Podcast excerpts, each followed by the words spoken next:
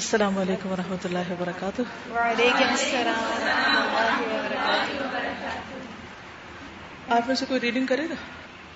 ٹھیک فواب صفاف اعوذ باللہ من الشیطان الرجیم بسم اللہ الرحمن الرحیم۔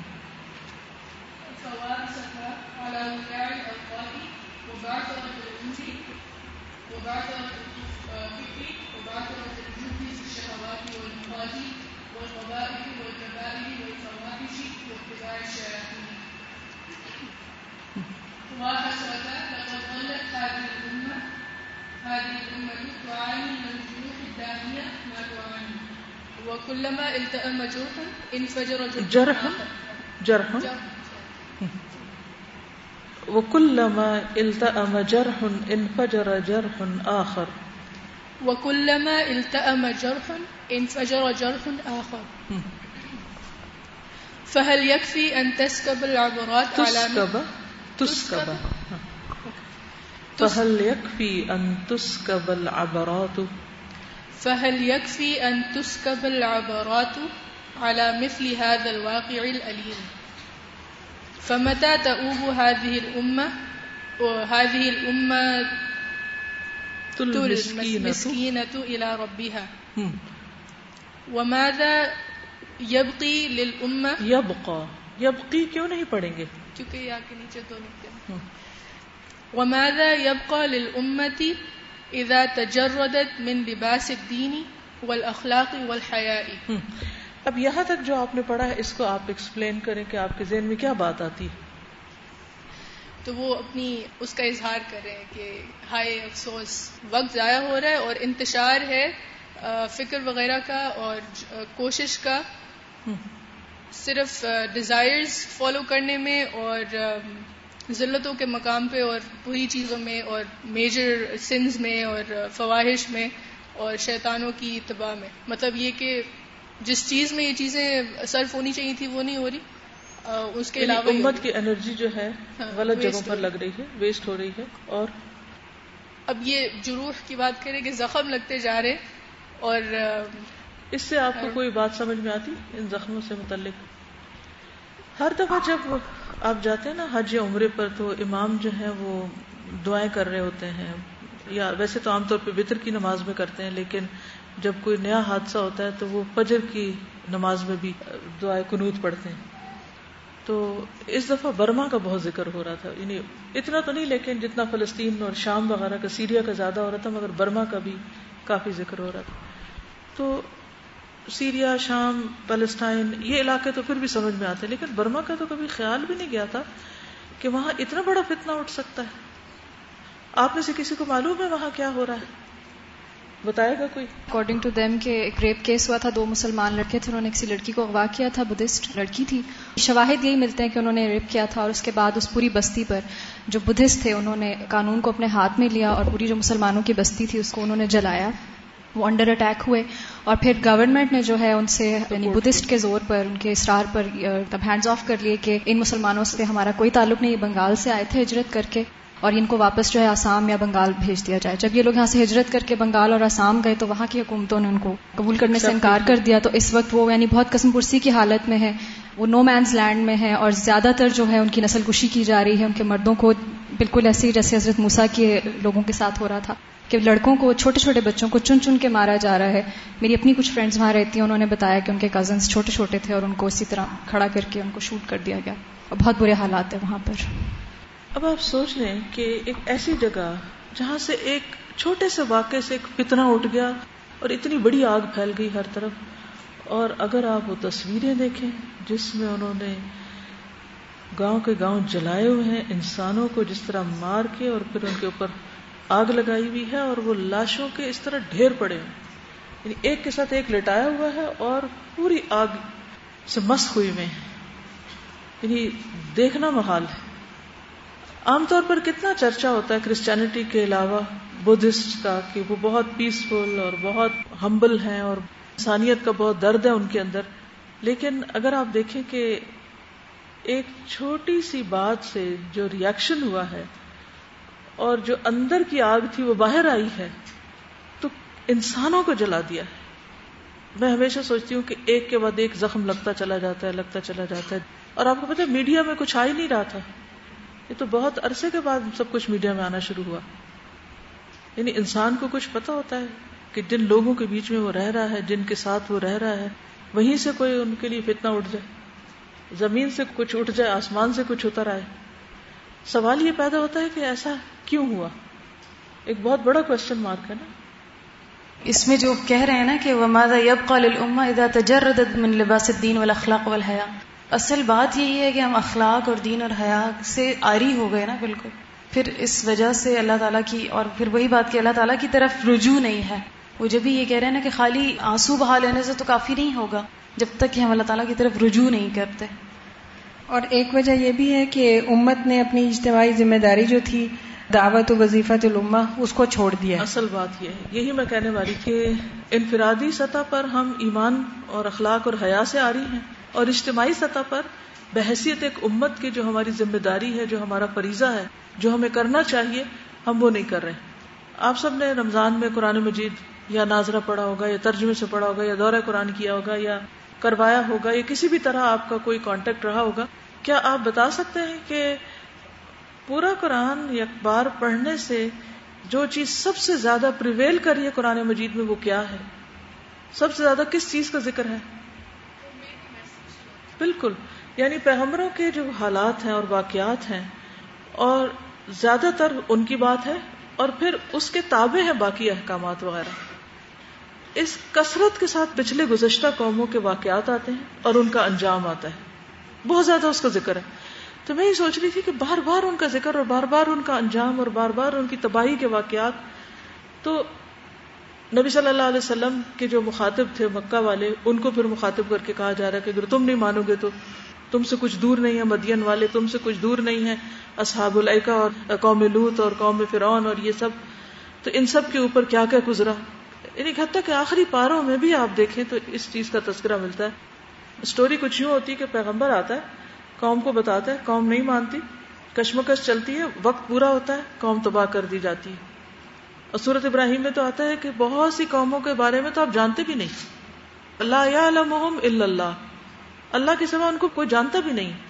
تو ہمیشہ حق کا پیغام آتا ہے، لوگ نہیں مانتے تو سب کا ایک ہی انجام۔ اگر آپ قرآن پاک میں جتنی بھی قوموں کا ذکر ہوا نا، اگر اس کی ایک ایکسرسائز کریں، ہر قوم کا نام لکھیں اور ان کے پیغمبر کا نام لکھیں اور ان کی قوم نے جو جٹلایا ان کے دلائل دیکھیں پیغمبر نے جو دلائل دیے وہ دیکھیں اور اس کے بعد ان کا انجام دیکھیں، تو سوائے قوم یونس کے، ساری قوموں کے ساتھ ایک ہی سلوک ہوا آخر میں حضور صلی اللہ علیہ وسلم کی امت کو یہ تو کہا گیا کہ آپ کی امت ایک دم تباہ نہیں ہوگی، لیکن ہم دیکھتے ہیں کہ اس سارے عرصے میں، چودہ سو سال میں بے پناہ واقعات ایسے ہوئے ہیں کہ جس میں اجتماعی عذاب بھی آئے ہیں، جیسے بغداد کا فال ہے یا اسپین کا ہے، اور اس کے علاوہ بھی مختلف علاقوں میں جو تباہیاں مختلف طریقوں سے آتی رہی ہیں۔ اور اب جو کچھ ہو رہا ہے سیریا میں اور جو کچھ ہو رہا ہے برما میں اور جو ہو رہا ہے اور مختلف علاقوں میں، ان سب واقعات کو دیکھ کر جو انالائز آپ کر سکتے ہیں، یا جس نتیجے پہ آپ پہنچ سکتے ہیں، وہ یہی دو باتیں۔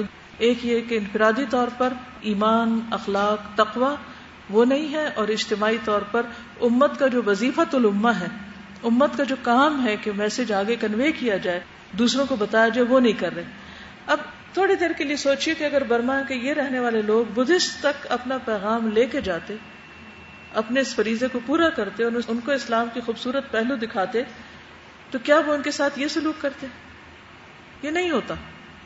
اس لیے ہم سب کو بھی خیر منانی چاہیے اور جو اللہ نے ہم کو صلاحیتیں دی ہیں، اپنی ذاتی زندگی کو ابھی محاسبہ کرنا چاہیے اور امت کے اعتبار سے جو ایک فریضہ اللہ نے ہمارے سپرد کیا ہے، دوسروں تک پیغام پہنچانے کا اس پر بھی سنجیدگی سے سوچنا چاہیے۔ اس کو فار گرانٹیڈ نہیں لینا چاہیے کہ چلو کچھ لوگ تو کر ہی رہے ہیں، فرض کفایا ہے، اگر کچھ کر لیں تو ہماری جان چھوٹ جائے گی، کون سا فرض ہے؟ جب ہم یہ کہتے ہیں کہ کون سا ہم پہ فرض ہے، تو اس کا مطلب یہ ہے کہ یہ کسی اور کے کرنے کا کام ہے اور ہم اپنی دنیا بنانے کے لیے آئے ہیں اور ہم کھائیں پیئیں ایش و عشرت کریں، مزے کریں اور زندگی گزارے اور باقی لوگ یہ کریں دین کا کام اور مشکلات بھگتے یہ تو نہیں ہے نا۔ بات کرتے ہوئے یہ بات ہو رہی تھی کہ فرض کفایا یہ تب ہوگا جبکہ ہمارے اس سوسائٹی میں ہمارے معاشرے میں یہ چیز نافذ ہوئی ہو اسلام پہلے سے نافذ ہو اس کے بعد یہ فرض کفایا ہوتا ہے۔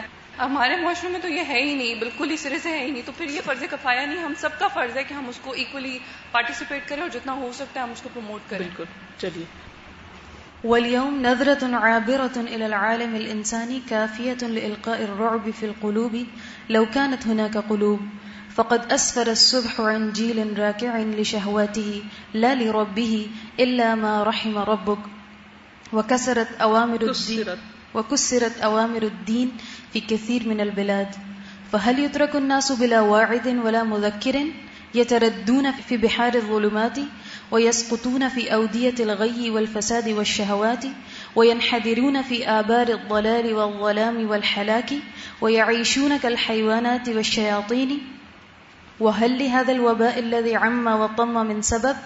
وإذا عرفنا سببه، فهل من علاج لهذا الجرح الذي انفجر؟ وهذا الوباء الذي انتشر؟ وهذا القصر الذي انهدم؟ وهذه القلعة التي تصدعت؟ وهذه السفينة التي أوشكت على الغرق؟ أما لهذا الجرح من طبيب؟ أما لهذا القصر من مالك؟ أما لهذا البيت من حراس؟ ألا يستحيي البشر من كفران النعم؟ ألا يخافون من بطش الجبار؟ أما لهم في سوق الدين من أرباح؟ أنسوا أن الله خلقهم وكرمهم وهداهم واشتراهم فما بالهم جفوا باب سيدهم ومالكهم وتعلقوا بأذيال عدوهم۔ اس پہ تبصرہ کیجیے کیا سمجھ میں آیا؟ اس میں وہی بات ہو رہی ہے آج اگر ہم نظر ڈالیں اس امت کے اوپر، تو اگر کسی کے پاس دل ہو یعنی کہ کوئی واقعی سمجھنا چاہتا ہو، تو وہ ایک نظر عبرت کی ہو مطلب اس بندے کا دل ہل جائے کہ اتنا زیادہ یہ امت سفر کری آج۔ اور یہ کہ ہماری جو نسلیں ہیں، وہ بالکل جھک گئی ہیں، شہوات اور ڈیزائرز کی طرف۔ اور جب تک اللہ ان پہ رحم نہیں کرے گا مطلب جس طرح کے بے حال ہو گئی ہیں وہ۔ سارے شہروں وغیرہ میں بھی جو ہے وہ دین کے جو احکام وغیرہ ہیں، وہ توڑ دیے گئے ہیں۔ اس میں دو باتیں۔ ایک طرف تو احکامات کے توڑنے کی بات ہے اور پھر یہ کہ گمراہیوں اور فساد اور شہوات اور ان سب چیزوں میں حیوانوں اور شیطانوں کے لیول پہ رہنے کی بات ہے۔ اس کے بعد آگے جو لکھتے ہیں وہ ادا عرف نہ سب بہو حل من علاج لهذا الجرح الذي انفجر وهذا الوباء الذي انتشر وهذا القصر الذي انهدم وهذه القلعة التي تصدعت وهذه السفينة التي أوشكت على الغرق، علاج کیا ہے پھر؟ کرنا کیا چاہیے؟ جب وجہ پتہ چل گئی، کیا وجہ پتہ چلی؟ دو وجوہات بتائی گئی تھی نا کہ دو وجوہات۔ تو پھر اگر یہ دو وجوہات ہے تو کوئی واعظ مذکر نہیں ہونا چاہیے کہ لوگوں کو بھولی باتیں یاد کرائے؟ اگر ہونا چاہیے تو پھر جب بیماری پتہ چل چکی ہے تو اس کا علاج بھی ہونا چاہیے۔ ٹھیک ہے؟ تو اصل ضرورت کس چیز کی ہے پھر؟ ایسے لوگ ہوں کہ جو خود اپنی انفرادی زندگیوں میں بھی اللہ کے دین کو نافذ کیے ہوئے ہوں اور وہ دوسروں کو بھی اللہ کے دین کی طرف لے کر آئیں۔ تاکہ جتنی بھی بیماریاں اور خرابیاں پھیل چکی ہیں انسانیت میں، وہ ان کا علاج ہو۔ اب دیکھیے کہ جب وبا کوئی پھیلتی ہے یا کوئی مرض عام ہو جاتا ہے یا کوئی جنگ لگ جاتی ہے کیا صرف وہ ڈاکٹرز کام کرتے ہیں جو آلریڈی ڈیوٹی پر ہوتے ہیں یا ریٹائرڈ کو بھی بلا لیا جاتا ہے یا اس میں بولی رضا کارانہ طور پر کام کرنے والی اور ساری جو تنظیمیں ہیں وہ بھی ایکٹیو ہو جاتی ہیں۔ یعنی اگر کوئی وبا پھیل جائے تو ہر قسم کے جو جس طرح کی بھی مدد کر سکتا ہو وہ تیار ہو جاتا ہے۔ اس وقت صرف کیا اسپیشلسٹ ڈاکٹرز کام کرتے ہیں؟ ایم بی بی ایس کیا پیرامیڈیکل سٹاف جو ہے ہر قسم کے سب حرکت میں آ جاتے ہیں۔ اچھا جب حالت اتنی گمراہیاں ہر طرف اتنی پھیل چکی ہیں، تو جب دین کی بات ہوتی ہے، تو پھر عام طور پہ لوگ کیا کہتے ہیں؟ کہ صرف پی ایچ ڈیز اور صرف جو ہے علماء اور صرف بڑے بڑے اسکالرز جنہوں نے زندگیاں اس کام میں لگائی صرف وہی اصلاح اور تبلیغ کا کام کرے سب کے ذمہ آ جاتا ہے۔ یہ لوگ کہاں سے آئیں گے؟ کہاں اتریں گے؟ کہاں سے نکلیں گے؟ فرشتے آ کے کریں گے؟ مکہ میں جب رسول اللہ صلی اللہ علیہ وسلم نے افراد تیار کیے تھے تو انہوں نے تو کوئی اتنی بڑی ڈگریز کچھ حاصل نہیں کی تھی۔ وہ قرآن سیکھتے تھے اور جا کے مدینہ میں جیسے اصل چیز تھی اللہ کا خوف اللہ کا ڈر اور آخرت کا اتنا یقین کہ وہ اپنی نمازوں میں اور قرآن میں روتے تھے۔ اپنا اپنا جائزہ لے۔ اس رمضان میں آپ کتنا روئے کیونکہ رمضان ایک ایسا مہینہ ہوتا ہے جس میں دل نرم ہو جاتے ہیں۔ انسان روزے سے ہوتا ہے ہر طرف قرآن کی ایک بہار ہوتی ہے دل نرم ہوتے ہیں۔ صرف ایک کوشچن ہے میرا احتساب کے لیے کہ کیا آپ اپنے سال کے باقی مہینوں سے زیادہ اس مہینے میں روئے کہ نہیں روئے؟ اور اگر نہیں روئے تو پھر کب روئیں گے؟ کب؟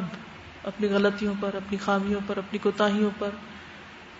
صحابہ کے بارے میں ہم کتنا پڑھتے ہیں؟ حضرت ابو بکر کے بارے میں پڑھتے ہیں کہ وہ جب نماز کے لیے کھڑے ہوتے تھے، وہ اتنا روتے تھے کہ جو مشرقین کے بچے اور عورتیں جو تھی وہ دیکھ کے حیران ہوتے تھے، متاثر ہوتے تھے، اثر قبول کرتے تھے۔ ہم اپنی نمازوں کا حال دیکھ لیں۔ جب ہم قرآن پڑھتے ہیں تو ہمیں کتنا رونا آتا ہے۔ تو ایک طرف صحابہ کرام اور ایک طرف بنی اسرائیل ہے بنی اسرائیل کے بارے میں کیا آتا ہے؟ کہ ان کے دل سخت ہو گئے تھے۔ تو اصل بات یہ کہ ہمارے اندر خدا کا خوف اور تقوی نہیں ہے نا۔ اصل میں وہ دو قسم کے رویے بتائے جاتے ہیں نا کہ جب اللہ کا پیغام آتا ہے تو یا تو ایک آجزی کی کیفیت ہے کہ انسان اس کو قبول کر لے اور دوسری طرف حسد اور تکبر کی نفسیات ہے بالکل۔ اس کی وجہ سے پھر وہ حل تک نہیں پہنچ سکتے۔ بالکل۔ ان الانبیاء والرسول واتباعهم لما عرفوا الحق آمنوا به وعملوا بأحكامه وتخلقوا بأخلاقه وهانت عليهم أنفسهم وأموالهم وأولادهم وشهواتهم وديارهم في سبيل دعوة الناس إلى ما أمرهم الله به من الدين العظيم والحق المبين والصراط المستقيم. إن البشرية كافة كما يحتاجون إلى الهواء والماء والطعام كل آن. ولا يستثنى من ذلك أحد. ولا تستقيم لهم حياة إلا بذلك. فكذلك الناس كلهم أشد حاجة إلى الدين الحق الذي يبين علاقة المخلوقات بخالقها. وينظم علاقة المخلوق بالمخلوق. ويوفر لهم السعادة في الدنيا والآخرة إذا حققوا مراد الله من خلقه بالإيمان به وعبادته وطاعته واتبعوا كتابه الذي أنزله عليهم ورسوله الذي أرسله إليهم واستقاموا على دينه في الإيمان والعبادات والمعاملات والمعاشرات والأخلاق ولما عرف الأنبياء والرسل وأتباعهم قيمة الدين الحق وأدركوا حاجتهم الماسة إليه وحاجة البشرية إليه هان عليهم كل شيء من أجله واستطابوا المرارات والمكاره من أجله وتس، وتسابقوا في سبيل الدعوة إليه ونشر سننه وأحكامه وسيطر ذلك على قلوبهم وعقولهم واستغرق ذلك جل أوقاتهم اب اس کو تھوڑا سا ایکسپلین کیجیے اس میں وہ یہ کہہ رہے ہیں کہ جب انبیاء اور رسول اور جو ان کے پیروی کرنے والے لوگ تھے، ان کے اوپر جب حق آتا تو وہ فوراً ایمان لے آئے تھے اور احکام پہ عمل بھی کرنے لگے تھے اور ان کے اندر وہ اخلاق آ گیا تھا۔ اور باقی سب چیزیں جو تھیں یعنی کہ ان کے اپنے نفس اور مال، اولاد ڈیزائر وغیرہ جتنا کچھ تھا، وہ سب ان کے لیے کم ہو گیا تھا۔ کتنی زبردست بات ہے نا۔ وہ حانت علیہم انفسہم و اموالہم و اولادہم و شہواتہم و دیارہم فی سبیل دعوت الناس الا ما امرہم اللہ بھی کتنی سچی بات ہے۔ یہ فرق ہے ہم میں اور ان میں۔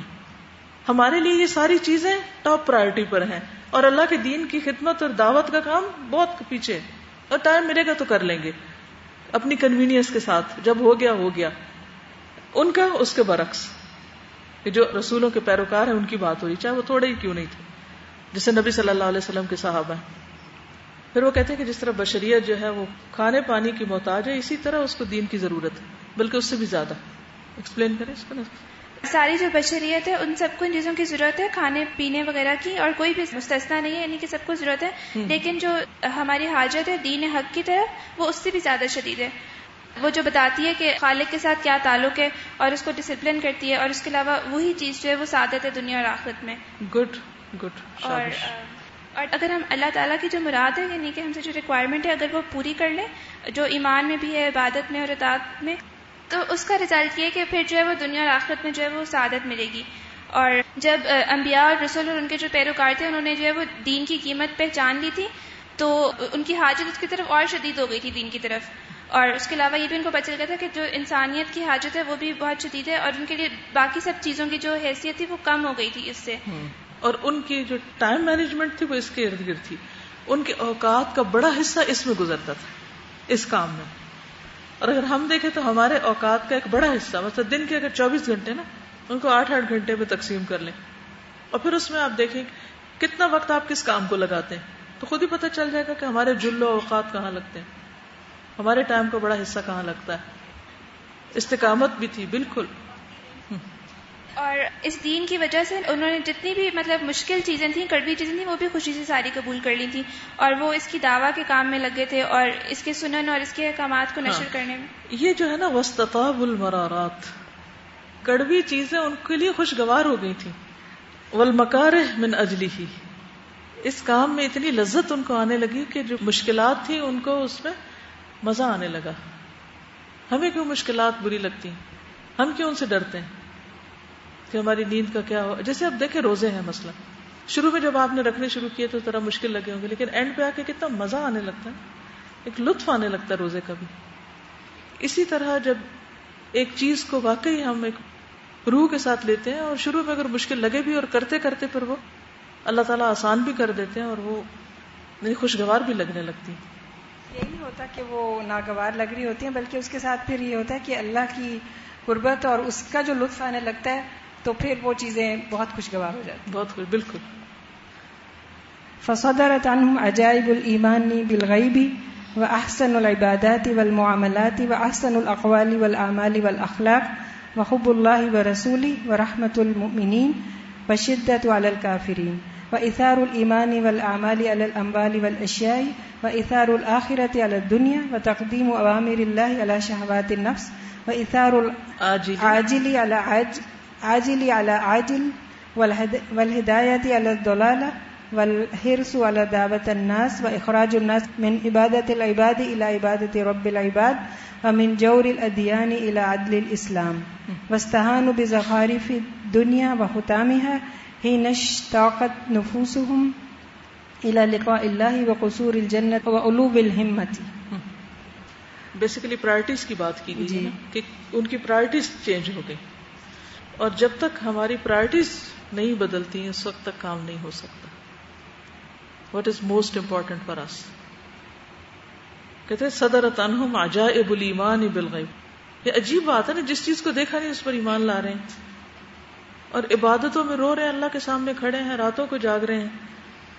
اور اتنے اچھے معاملات ہو گئے ان کے۔ ان کی گفتگو بدل گئی، ان کے اعمال اور اخلاق بدل گئے، محبت کے معیار بدل گئے، اللہ رسول کی محبت مومنوں کے ساتھ رحمت، کفار کے ساتھ شدت، ایمان، اعمال کو اموال اور اشیاء پر ترجیح دینا، آخرت کو دنیا پہ ترجیح دینا، اللہ کے احکامات کو نفس کی خواہشات پہ ترجیح دینا آجل کو آجل یعنی آجل جو جلدی ملنے والا ہے آجل جو بعد میں ملنے، جو بعد میں ملے گا، اس کو اہمیت دینا، اس پر جو ابھی جلدی ملنے والا ہے، یہ کتنا مشکل کام ہے۔ کہ اگر کوئی آپ کو کہے کہ اچھا یہ سو روپے تم نقد لے لو، اگر بعد میں لو، ایک سال کے بعد دو، تو دو سو دوں گا، تو ہم کہیں گے سال بعد نہیں، ہمیں پتا ابھی تم سو دے دو، بس ہمیں سو ہی کافی۔ ہم تھوڑے پہ راضی ہو جائیں گے۔ لیکن انہوں نے اللہ کے وعدوں پہ یقین کیا اور جو آجل تھی، اس کو آجل پہ اہمیت دی۔ اور ہدایت کو دلالت پر۔ اور لوگوں کو حق کی طرف بلانے کی ہرس جو ہے، اور ان کو بندوں کی بندگی سے نکال کر اللہ کی بندگی کی طرف لانے کی جو ہرس ہے وہ زیادہ تھی ان کے اندر۔ ومن جور الادیان الى عدل الاسلام واستہان بسخارف الدنیا و حطامها زخارف کیا ہوتے ہیں؟ چمکتی چیزیں، زخرف صورت الزخرف نہیں؟ زخارف، سونے چاندی کے ٹکڑے۔ حتام ختم ہوتا نا توڑ پھوڑ دینا۔ حتامہ سے، چورا حتام جی۔ یعنی حتام ہوتا ہے جیسے کسی بھی چیز کا کچرا۔ حين اشتاقت نفوسهم الى لقاء الله وقصور الجنة وعلو الهمة فنشروا الإسلام في ربوع الأرض وانتشروا في مشارق الأرض ومغاربها مبلغين لدين ربهم متخلقين بأخلاقه وسننه پڑھی وبذلوا من أجل نشر الإسلام والهداية في العالم كل ما يملكون حتى ألقوا الإسلام بجرانه في الأرض وأقبلت القلوب إلى ربها مؤمنة منقادة طاعية وحبت رياح الإيمان عاصفة قوية طيبة مباركة في قلوب الناس وقامت دولة التوحيد والإيمان والأعمال والأخلاق في نفوس البشر ودخل الناس في دين الله أفواجا وحققت الأمة بذلك مراد ربها منها بالإيمان به وتوحيده وعبادته وحده لا شريك له والدعوة إليه وتعليم دينه وشرعه. واستقاموا على ذلك حتى رضي الله عنهم ورضوا عنه كما قال سبحانه. أعوذ بالله من الشيطان الرجيم. والسابقون الأولون من المهاجرين والأنصار والذين اتبعوهم بإحسان رضي الله عنهم ورضوا عنه وأعد لهم جنات تجري تحتها الأنهار خالدين فيها أبدا. ذلك الفوز العظيم. ثم أتى على المسلمين حين من الدهر. ضعف فيها إيمانهم وقل فيه علمهم. ونقصت فيه أعمالهم فأقبلوا على الدنيا وزهدوا في الدين فقصر بعضهم في العبادات وظلم في المعاملات وأساء في المعاشرات وزهد في سنن الدين وآدابه وأخلاقه وتخلق بأخلاق البهائم والشياطين وانصرف بعضهم عن الاستفادة من أحكام الكتاب والسنة إلى أخبار زهاد التي شغلت مجالس الوعد والإرشاد وامتألت به الكتب، وامتألت بها الكتب والأوراق. ثم انحدروا إلى القاع حين أقبل بعضهم على دراسة علوم الدنيا وعلوم وآداب الأمم الكافرة الأخرى، وهجروا علوم القرآن والسنة. فضلوا عن طريق الحق والهدى وساروا في دروب الغي والهوى.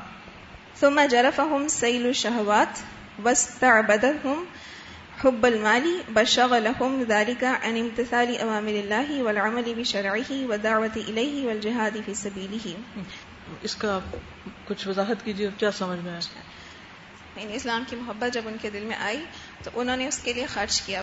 سارا کل ما یملکون۔ چاہے صلاحیتیں ہیں ذہانت ہے عقل ہے سمجھ ہے مال ہے دولت ہے وقت ہے کچھ بھی۔ کل ما یملکون۔ اچھا ہمارا کیا ہوتا ہے؟ اگر ہمارے پاس کوئی اسکل ہوتی ہے، تو ہم اس کو کس کے لیے بچا رکھتے ہیں؟ اپنی دنیا کمانے کے لیے۔ اور جب وہی اسکل اگر دین کے لیے بھی خرچ کرنی پڑے، تو ہمیں ہم بخل کرتے ہیں۔ ہاں؟ اسی طرح مال، وقت، باقی ساری چیزیں۔ ہمارے مال کا ایک بڑا حصہ کہاں پر جاتا ہے؟ سوچنے کی بات ہے نا۔ تو پرائرٹیز کا فرق ہے نا۔ استاد مجھے سب سے بڑی بات لگتی ہے نا کہ دنیا کی محبت جو نکل جاتی ہے دل سے ان کے۔ بالکل۔ وہ ابو داؤ کی حدیث مجھے یاد آ رہی تھی کہ اس نے فرمایا کہ اس حد پھر دنیا یو حب اللہ۔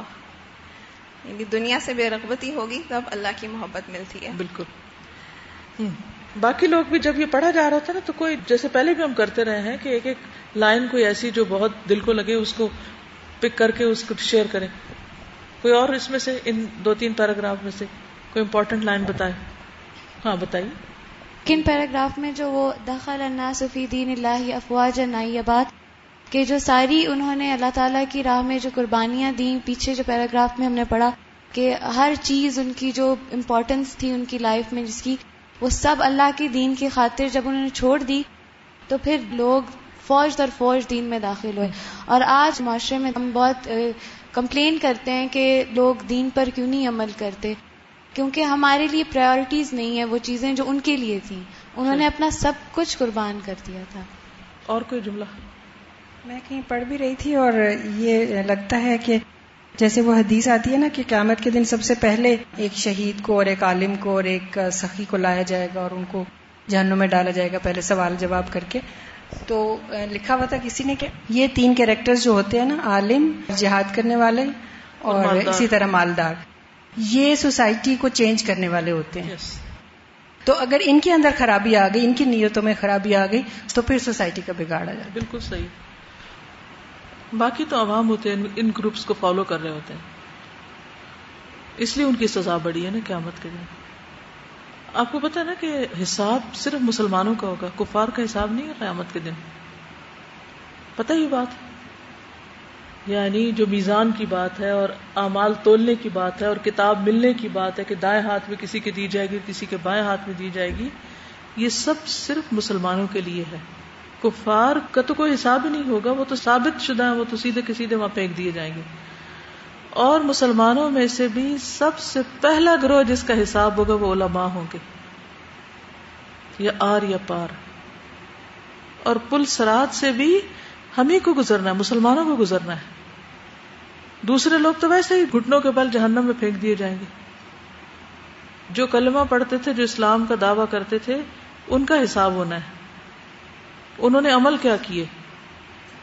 اور آپ کو معلوم ہے کہ پل سرات کے اوپر پھر نبی صلی اللہ علیہ وسلم بھی جائیں گے اور وہ دیکھیں گے کہ امت کا کیا ہو رہا ہے اور آنکڑے لگے ہوئے ہوں گے، جو قطع رحمی کرتے ہیں اور وہ ان کو پکڑ لیں گے۔ لوگ وہاں اپنا حساب کتاب کریں گے اور پھر وہ جو کنترا ہے، پل ہے، برج ہے جنت میں جانے سے پہلے وہاں جو مسلمانوں کے آپس میں حساب کتاب صاف ہوں گے، وہ صرف مسلمانوں کے بیچ میں پیش آئیں گے۔ جہاں تک کفار کے ساتھ لین دین کا معاملہ ہے، وہ حشر کا جو میدان ہوگا، اس کے اندر ہی آپس میں لین دین ہو جائیں گے۔ یعنی اگر انہوں نے کوئی مال مارا یا حق مارا، تو وہ وہاں پر ان کا حساب کتاب ہو جائے گا۔ اور ہم سمجھتے ہم تو کلمہ پڑھ لیا ہے۔ ہاں حضور صلی اللہ علیہ وسلم کی امت کے ستر ہزار لوگ جو ہیں، وہ بغیر حساب کے جنت میں جائیں گے۔ ان کا حساب نہیں لیا جائے گا، جو شرک نہیں کرتے۔ اور کسی قسم کے شگون نہیں لیتے۔ تو یہ جو ترازو تولے جائیں گے اور ایک ایک ذرے کا میاں عمل مسقال ضرورت ان خیر یرا و میاں عمل مسقال ضرورت ان شر یرا یہ سب ہمارے لیے ہیں اور ہم اس کے بارے میں فکر ہی نہیں کرتے۔ یہ جو کہتے ہیں نا بل جنت و حق کن ونار و حق۔ کن ایسے حضرت عمر اور صحابہ حساب سے ڈرتے تھے۔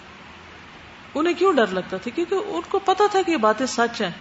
سچ پوچھے تو ہم نے کبھی ان کو سیریس نہیں لیا۔ ہم ان کو جسٹ ایز این انفارمیشن لیتے ہیں. یقینی طور پر نہیں لیتے. ولطس یوم ادن ان کیا ہم سمجھتے ہیں ہمارے بارے میں؟ کبھی سمجھا ہم نے؟ ہم سے نعمتوں کا سوال ہوگا، حساب ہوگا. سوچا کبھی ہم نے؟ اس لیے جب ہمیں پریشانی کوئی نہیں، تو پھر ہم کام کیوں کریں؟ انسان دیکھیں، یا تو کسی ڈر سے کام کرتا ہے، یا کسی انعام کی وجہ سے کام کرتا ہے، مفت میں کوئی کام نہیں کرتا. دس از اے فیکٹ یا کسی کو دنیا مل رہی ہوتی ہے تو کوئی کام کرتا ہے، یا کسی کو آخرت کا یقین ہوتا ہے تو وہ کام کرتا ہے۔ تو جس کو جتنا یقین ہوتا ہے نا کہ اللہ کا وعدہ سچا ہے اور مجھے اس کی جزا مل کے رہے گی، تو پھر انسان چھوٹے سے چھوٹا اور بڑے سے بڑا کام کرنے کو تیار ہو جاتا ہے، پھر آگے بڑھ جاتا ہے۔ گرمی میں طواف کرنے کا جو ایکسپیرینس ہوا، اس میں اس قدر آخرت اور حشر کا میدان یاد آیا۔ کہ مطلب اتنی سی گرمی ہم لوگوں سے برداشت نہیں ہوتی اور کس طرح سے ہم لوگ سرخ ہو جاتے ہیں اور گرمی کے مارے برا حال ہو جاتا ہے تو اس دن بنے گا کیا؟ بہت جب سورج اتنا قریب آ چکا ہوگا اور پھر حساب شروع نہیں ہوگا اور نبی صلی اللہ علیہ وسلم جب اللہ سبحانہ و تعالیٰ کی حمد و ثنا کریں گے اور سجدے میں پڑے رہیں گے جتنا اللہ چاہے گا کتنے سال کتنا عرصہ نو ون نوز ابھی ہم نے لاسٹ پاراس پڑھے تو اس میں بار بار جس سے وہ آتا نا کہ آسمان پھٹ جائے گا اور یہ سب کچھ ہو جائے گا تو ہم یہ بات کر رہے تھے کہ اگر آپ کے گھر میں کوئی فنکشن ہوتا ہے نا تو یو آر سو سرٹن کہ اچھا یہ چیز ایسی ہوگی سوفا سا کلر ایسا ہوگا چیئرز ایسی ہوں گی۔ تو اللہ تعالیٰ جب بار بار ایک ایک ڈیٹیل بتا رہے ہیں تو کیسا ہو سکتا ہے کہ یہ چیز پاسبل نہ ہو؟ حقیقت نہ ہو اور صرف باتیں ہیں یا تو جب وہ ایک ایک بات کے آسمان ایسا ہو جائے گا سورج ایسا ہو جائے گا اور جنت میں یہ ہے جہنم میں یہ ایک ایک ڈیٹیل چھوٹی چھوٹی ڈیٹیل بتا رہے ہیں۔ تو کیسا پاسبل ہے کہ یہ چیز نہ ہو؟ بالکل۔ وصار كثير من المسلمين خلف اليهود والنصارى يتكلمون بلسانهم ويقلدونهم في حياتهم ويقتدون بفساقهم ويتخلقون بأخلاقهم ويشدون الرحال إلى ديارهم ويتعلمون علومهم ثم يرجعون بأخلاقهم وصفاتهم وطريقة حياتهم ويدعونها في سحن الإسلام ويزرعونها في بستان الإيمان لتكون قدوة للأنام فتعلق الناس بها وتسابق الابناء والبنات الى التخلق بها، فهل يكفي ان تدرف الدموع السخيه على هذا السقوط المشين؟ يا حسرة على العباد، كم لعب الشيطان بعقولهم واوقاتهم واموالهم واسفاه الى متى يزحف الوراء الى الوراء الى جهنم، وهم لا يشعرون. من يسدع بالحق ومن يحمل رايات الهدى الى الورى ان المؤمن حقا منصقب عسارت عمر ہی و روح ہی فی طاعت من سکب عسارت عمره وروحه في طاعة ربه وعبادته والدعوة إليه وتعليم شرعه لعباده إن مخالفة الكفار من اليهود والنصارى وغيرهم فيها منفعة ومصلحة لنا نحن المسلمين حتى فيما هم عليه من إتقان أمور دنياهم قد يكون مدرا بآخرتنا أو بما هو أهم من أمور ديننا ماذا يفيد الأمة علم كالبحار في السعة. وکل جبال فل اعظم اول قلوب من ہو فارغ ول جوار خالیہ و اثر فی الحیات مفقود یعنی ایسے علم کا کیا فائدہ جو سمندروں کی وسط جیسا اور پہاڑوں کی عظمت جیسا اور دل اس سے فارغ ہو دل خالی ہو اور جوارے اس سے خالی ہو یعنی عمل میں کچھ بھی نہ ہو اور زندگی میں اس کا کوئی اثر نظر ہی نہ آتا ہو۔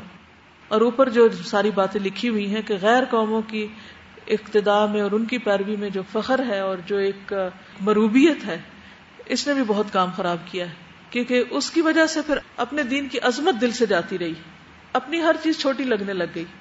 مادا ينفع البشریہ من علوم ان کل جبال و اعمال ان کر و سبب ذلك التفقه لغیر الدین و تعلم لغیر العمل و عقل الدنیا بالدین و تجمل بالعلم امام الناس و فقد الاخلاص۔ یعنی دین کے علاوہ باقی چیزوں میں تو خوب سمجھ بوجھ ہے۔ التفقه لغیر الدین ان لوگوں سے اگر آپ گفتگو شروع کریں اور کسی بھی دنیاوی ٹاپک پہ کریں تو کیسی کیسی ڈیٹیلز نہیں پتا ہوں گی۔ کیسی کیسی ٹرمینالوجی نہیں آتی ہوگی۔ لیکن اگر دین کے ٹاپک پہ انہیں انٹلیکچوئل سے بات کریں تو بالکل بیسکس بھی نہیں پتا ہوں گی۔ وہ تعلم لغیر العمل۔ اور اگر وہ پڑھیں بھی تو عمل کی نیت سے نہیں پڑھتے۔ وہ اکل دنیا بالدین۔ اور دین کو بھی ایک بزنس بنا لیا۔ وہ تجمل بالعلم، اور علم صرف خوبصورتی حاصل کرنے یا زینت یا ڈگری جو ہے وہ ایک اسٹیٹس سمبل بن گیا۔ امام الناس، لوگوں کے سامنے وہ فقد الاخلاص وہ فقد یا فقد الاخلاص، اور اخلاص مفقود ہو گیا۔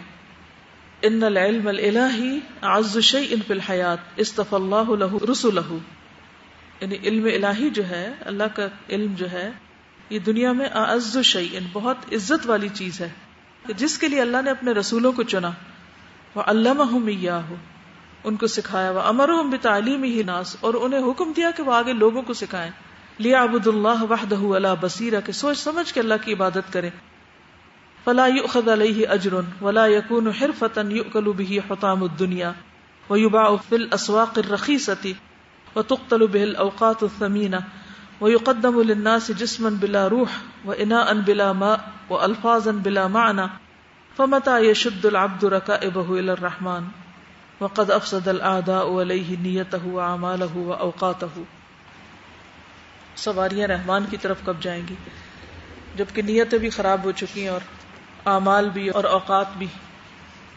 انما الدنيا سوق واحد خرج الناس منها بما يضرهم او ينفعهم وخير المكاسب الطاعات وشر المكاسب المعاصي والناس في ذلك راتعون والله عز وجل أرسل إلى أمم السابقة أنبياء ابتعثهم إلى قومهم خاصة فكان منهم المؤمن والكافر ثم إنه سبحانه بعث نبيه المصطفى المختار من جميع ولد آدم ولد آدم. ولد آدم محمدا صلى الله عليه وسلم وأرسله إلى جميع الثقلين الإنس والجن.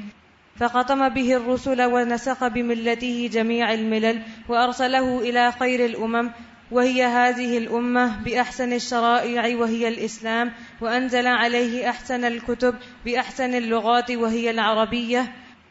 وقصه سبحانه بهذا الدين الكامل والنعمة التامة، واصطفاه على جميع الأنبياء والرسل، فهو سيد الأولين والآخرين، واتخذه خليلا ورسولا، فلا نبي بعده ولا شريعة بعد شريعته إلى يوم القيامة. ولما كانت الدنيا ليست بدار قرار ولكنها دار ابتلاء واختبار ومجاز إلى دار الخلود وتبين أنه لا فائدة في الدنيا إلا بالإيمان بالله والعلم بما أمر الله ورسوله به والعمل به وتعليمه الناس في مشارق الأرض ومغاربها ودعوة الخلق إليه حتى لا تكون فتنة ويكون الدين كله لله. لذا فكل ما يتنافس فيه الناس من أمور الدنيا وملاحقة الشهوات واتباع الأهواء وعبادة المال كله غرور وباطل يعرض العبد للعقوبة والألم ويملأ قلبه بالوحشة والحسرة في الدنيا والآخرة.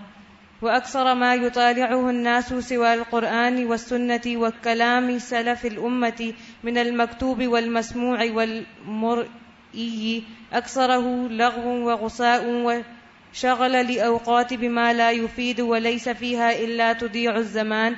مدى الزمان؟ وتشتيت الأذهان وجلب العداوة بين الأخوان ومزاحمة الكلام الرحمن. وسنة سيد الأنام وعمارة الدنيا وزهد في الأعمال الآخرة ونقل عوام المسلمين من اليقين والرغبة في العمل الصالح إلى الشك والحيرة والنفرة والسام والملل والعكوف على اللهو والشهوات وإضاعة أوامر الله. لذا كان أفضل ما تنفق فيه الأنفاس وتشتغل به الأمة وتصرف له الأفكار والأوقات وطاعة الله ورسوله وإحياء سنن الحق في كل مكان وإماتة الطوالع الفجور والبدع۔ نبی صلی اللہ علیہ وسلم کو بھیجا، آپ کے ذریعے دین کا عمل کیا۔ ٹھیک ہے؟ آپ کے بعد کسی اور شریعت اور نبی کو نہیں بھیجا۔ اور پھر دنیا کی حقیقت بتائی کہ دنیا دار قرار نہیں ہے، دار الابتلاء اور اختبار ہے۔ اختبار ہوتا ہے، ٹیسٹ۔ اور گزرگاہ ہے۔ پھر بتایا کہ دنیا کی جن جن چیزوں میں مقابلہ بازی ہوتی ہے، وہ اصل میں کیا ہے؟ خواہشات کی پیروی، غرور اور باطل ہے یہ سب کچھ۔ اور پھر جو آخری پیرا نا یہ بڑا اہم ہے وہ اکثر ما الناس سول قرآن و سنتی و کلام صلف الامتی من المکتوب والمسموع والمریء اکثر لغو و غفا ان و شغل للاوقات بما لا بہت سی جو ریڈنگ کرتے ہیں لوگ، بہت سی کتابوں وغیرہ کی، اس میں بہت بیکار باتیں بھی ہوتی ہیں، کچھ حاصل نہیں ہوتا۔ بہت فائدہ مند نہیں، وقت ضائع ہوتا ہے، ذہن بکھرتے ہیں۔ بہن بھائیوں میں عداوتیں پیدا ہوتی ہیں۔ اور بعض اوقات قرآن اللہ کے کلام کو ہی چیلنج کر دیتے ہیں، اس سے مقابلہ شروع کر دیتے ہیں۔ سنت کو ڈیگریڈ کرنے لگتے ہیں۔